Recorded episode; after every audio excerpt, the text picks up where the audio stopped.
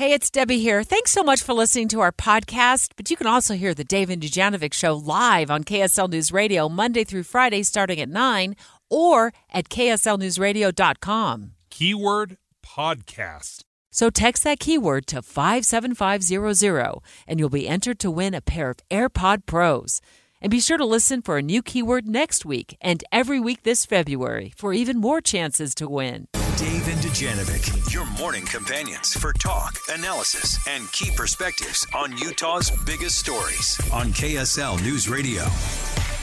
Well, Congress is short one Republican, uh, and they gained a Democrat last night. Uh, New Yorkers voted in favor of the Democrat on the ticket to replace Republican expelled Representative George Santos. Oh, that guy just keeps sticking it to the Republicans, doesn't he? Just every time you think you're rid of that guy, he reaches up and he bites you one last time. It's 907 and brought to you by Mountain America Credit Union. Here's the launch. Sequence engaged. And here's the three things Debbie wants you to know. Countdown. Three. Well, I'll just say Republicans are waking up with a George Santos hangover this morning. Uh, losing a seat in Congress to the Democrats, ouch, in that special election last night in New York. Um, the Republican who was hoping to step into that seat, uh, pretty soundly defeated. I think it was a message. Uh, they're not taking another chance on a newcomer in New York. Democrat, uh, the Democrat who takes over has been there before. Um, he will step in the seat for ousted uh, the ousted Republican George Santos, who got caught up in so many lies. Uh, not even he could keep them all straight. Yet still, he uh, well, he feels it was a witch hunt. It's a witch hunt because it, it, it makes no sense that in four months, four months, five months, I'm indicted. You know the saying, meet the new guy, same as the old guy? This is literally the same old guy. He's already served, as you said, three terms in there with outrageously poor approval rating in Congress. Why do we keep electing the same old people? The approval rating is 15%, and they just brought back the retread. Countdown. Two. Well, to celebrate Valentine's Day, we're gonna we're gonna go to the farm. We're gonna take you to the farm. Uh, we're gonna talk about an online romance scam that's targeting middle-aged men, and it's called pig butchering. Hence, why we need to go to the farm. It sounds horrific because it is. This is where beautiful young women contact uh, middle-aged men online and fatten them up, and then slaughter them out of their life savings with promises of love and romance. invested in a in um, in the crypto and that she could come to me and we could get married. They said this is a major fraud situation and I'm not the only one. Hmm. What's that term again? Pig butchering. Pig butchering. Yeah, That's he was a victim of it. It, okay, as brutal as that sounds, the reality of it is even worse. To to just strip people of tens of thousands, hundreds of thousands, their entire life savings. So Debbie is going to get us protected. Launch. Countdown. One. Uh, the State Board of Education meeting today in a in what we believe is going to be a closed door session. We're going to find out more about that in just a moment. To discuss fellow board member Natalie Cline's Facebook post last week uh, that implied a Utah high school girls basketball player is transgender. The girl is not transgender. Now, Cline removed the post and apologized, but the girl's parents were the first to call for Cline's resignation. And since then, city councils, school districts, even Capitol Hill, taking the side of the child who is ridiculed online. Lieutenant Governor Deidre Henderson. I hope uh, that the that the girl in question and her family and her friends and the people in her school and all the kids in the state of Utah know that the governor and I and a lot of people have their backs. They are valued, they are loved, they are needed, and they should never, ever be targeted because of the way they look. I totally agree. I'm also worried that we've done more damage to this situation, trying to hold somebody accountable. Dave and Dujanovic. The launch. Commence. Dave and Dujanovic. Dave and Dujanovic. Special coverage of the top local story. In a few moments, uh, we'll get a live update on today's school board meeting. Um, our understanding is that it you know, may lean into a decision of what, if any, punishment school board member Natalie Cline will face, um, ultimately face. Uh, Utah's second in command, Lieutenant Governor Deidre Henderson, has made it clear what she thinks. I certainly believe that she should resign. Uh, Natalie Cline has no business being in any kind of a position of authority or trust over children. She has lost all public trust. Here's the problem that I that I see. What Natalie Cline did, what she posted, absolutely awful, no question. And the problem is though, now that it has become this big statewide story, all the spotlight is on the very kid that doesn't want the spotlight, that doesn't deserve the spotlight. And then you have the the crazy haters out there that are just wrapping this poor girl up into their political motivations, whatever weird thing they have going on.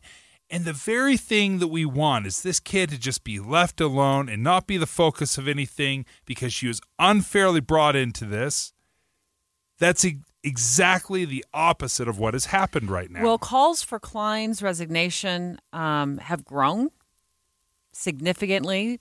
It, it began with the 16 year old girl's parents after they found out their child, who plays high school basketball, was being piled on by a bunch of adults on board member Cline's Facebook post. Now, her parents, just to take you back a couple of days, spoke to KSL 5 Television's Shelby Lofton about finding out about this and what they were trying to do to cope with it. Your daughter is being accused of being a boy playing girls basketball. That's what Al and Rachel Vanderbeek were told this morning when school officials showed them a Facebook post featuring their daughter. Utah State Board of Education member Natalie Cline posted this picture with the caption girls basketball dot dot dot. And I started reading some of the comments. I mean, they were just disgusting. The parents believe Cline insinuated their daughter is a boy. To look at someone's outer appearance and make an assumption that they are either playing in the right arena or not based on the way someone looks, I don't think is appropriate. The couple describes their daughter, whose image KSL is blurring, as a tomboy. She cut her hair short because that's how she feels comfortable. She wears clothes that are a little baggy. She goes to the gym all the time, so she's got muscles. They told her about the widely circulated post, which Cline has since taken down. We just took her in another room and just started telling her the truth. They started telling her the truth. And now the situation has grown to the point that lawmakers are considering what they can do legally to deal with Cline. Uh, can they impeach her? That's a question mark. We don't have the answer to that yet. Granite School District, where the teen attends high school, passing a resolution, Dave, demanding Cline's resignation, calling the behavior cowardly, harmful, unacceptable.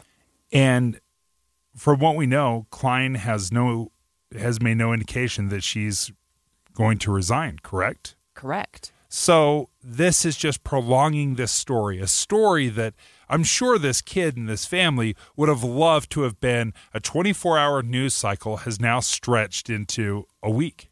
So, despite the demands, It was awful to target, harass, and abuse a child in the state of Utah. For adults to do that is pathetic. uh, as you said, Dave, Cline has not indicated that she will step down. In fact, she put out a written statement on her Facebook page that appears to be doubling down on a right to stay on the school board. Uh, what Cline is saying, straight ahead. Hey, it's Debbie here. Thanks so much for listening to our podcast. But you can also hear the Dave and Dujanovic show live on KSL News Radio Monday through Friday starting at 9 or at kslnewsradio.com. Keyword podcast. So text that keyword to 57500 and you'll be entered to win a pair of AirPod Pros. And be sure to listen for a new keyword next week and every week this February for even more chances to win. Dave, Dave, and Dujanovic.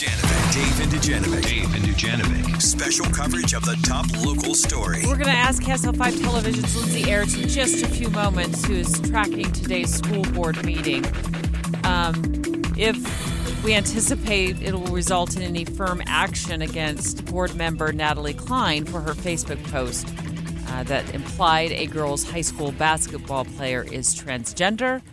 Just want to remind everybody she is not transgender. Uh, that post was taken down. Uh, Cline issued an apology, but there have been a lot of cries for Cline's resignation.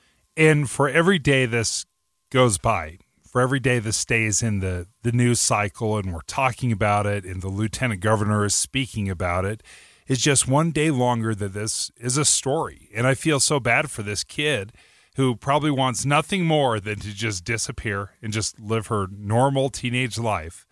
But because this this board member refuses to take accountability and resign, it just keeps going on and on for this kid. Now, Cline has issued a new Facebook post. Um, I read it. It gave me no indication that she plans to resign, despite the growing calls from school districts, from city councils uh, around the Salt Lake County area, and uh, the Lieutenant Governor of Utah. I certainly believe that she should resign. Uh, Natalie Cline has no business being in any kind of a position of authority or trust over children. She has lost all public trust. And what makes this tricky is this is an elected position, and you can't get rid of elected officials very easily on purpose, uh, by design. So, unless she resigns, unless she chooses to step down, getting her out is a far more difficult and process. Can I go over some of the points that she made on her Facebook post, Dave, about this before we get to uh, Lindsay Aerts, who's standing by live to talk about the school board meeting today? Um, Cline says she wants the Utah State Board of Education to analyze their actions before today's 3 p.m. meeting to see if they're a form of election interference. Uh, we don't know what they're going to do. So I can't really judge that statement until I know what the board's meeting is all about. She would like to defend herself, she says, but feels the board is moving so quickly, they're making it impossible for her to read through all the materials and evidence they've gathered uh, and draft a response. And she feels that hardened criminals get better due process uh, than she is being provided. Now, I would say that there's some fairness in that criticism. If she would like to defend herself, she should have every opportunity to defend herself. I think what she did is indefensible, but I would like to hear from her what she's trying to say and how she would defend her actions. KSL Television's Lindsay Aerts uh, will. Do you have any indication if Cline will show up to today's meeting? Is she invited to this closed door session? Yeah, well, I don't have any indication that she will be there. However, I have been told that uh, security will, will actually be really tight today because uh, some of the response that has come from this. So, uh, the the process that has happened since the State Board of Education uh, kind of took this up is they go through this process uh, what they've done is called an executive session meeting. So this is a meeting that has to be called by the State Board of Education leadership. They've put it on an agenda for 24 hours. But part of that due process is notifying Cline, giving her a chance to respond. So that's what her Facebook post is addressing when she claims she hasn't had enough time to respond. It's this process that the State Board of Education is doing to uh, initiate this executive session meeting. And so uh, presumably they have gone through their process of giving her the time to respond by calling this meeting, which requires them to notify her and say, We're going to meet an executive session. What is your response to this? And she's just claiming that it's been too fast. So that is what she is responding to. Now, today's meeting is just that it's this executive meeting where it allows the 15 board members to gather and discuss uh, possible punishments. Now, keep in mind the State Board of Education cannot remove her from office, only the legislature can impeach her. But what the State Board can do is they can censure, they can strip her of her committee assignments, they can prevent her from not allowing her to put any items on an agenda they can possibly even strip her of not being able to vote. All of that combined could effectively amount to an impeachment because it virtually renders her useless, for lack of a better word, on the State Board of Education. She has no say, she has no vote, right? So we'll have to wait and see what the board does here, but that's some of the potential action that could come out of today's meeting. Does the board have they indicated that there will be a definitive decision made after this meeting? Well, yes. So what happens here is they go into a closed door session for an hour to be able to discuss this, and then on their agenda, they take a vote in public. So the discussion is closed door, and that is something that is normal for this process. So I know there's some pushback in terms of that meeting should be open to the public. Uh, whether or not it should be is not up to us. It's something they always do in terms of this executive session. Whenever they discuss personnel matters, um, they do it in a closed door executive session so they can discuss freely, and then they take a vote in public. So some are pushing for that that meeting to be open, but this is a normal process for this executive session of the State Board of Education. We're live right now with KSL 5 Television's Lindsay Aerts, who's bringing us up to speed on a state school board meeting. It's slated for 3 o'clock this afternoon. It's going to be a closed door session. It uh, we believe it is set to address the situation with uh, fellow state board school member Natalie Cline in that Facebook post about that 16 uh, year old girls high school basketball player. Um, and we should know more later today during Jeff Caplan's afternoon news for sure. Uh, so, Linz, just one final question here. Cline posted her apology about the original post to Facebook. Then she posts her concerns about the board meeting to Facebook. Has she said anything publicly about uh, the calls for her to resign or what her intentions are beyond that those Facebook posts?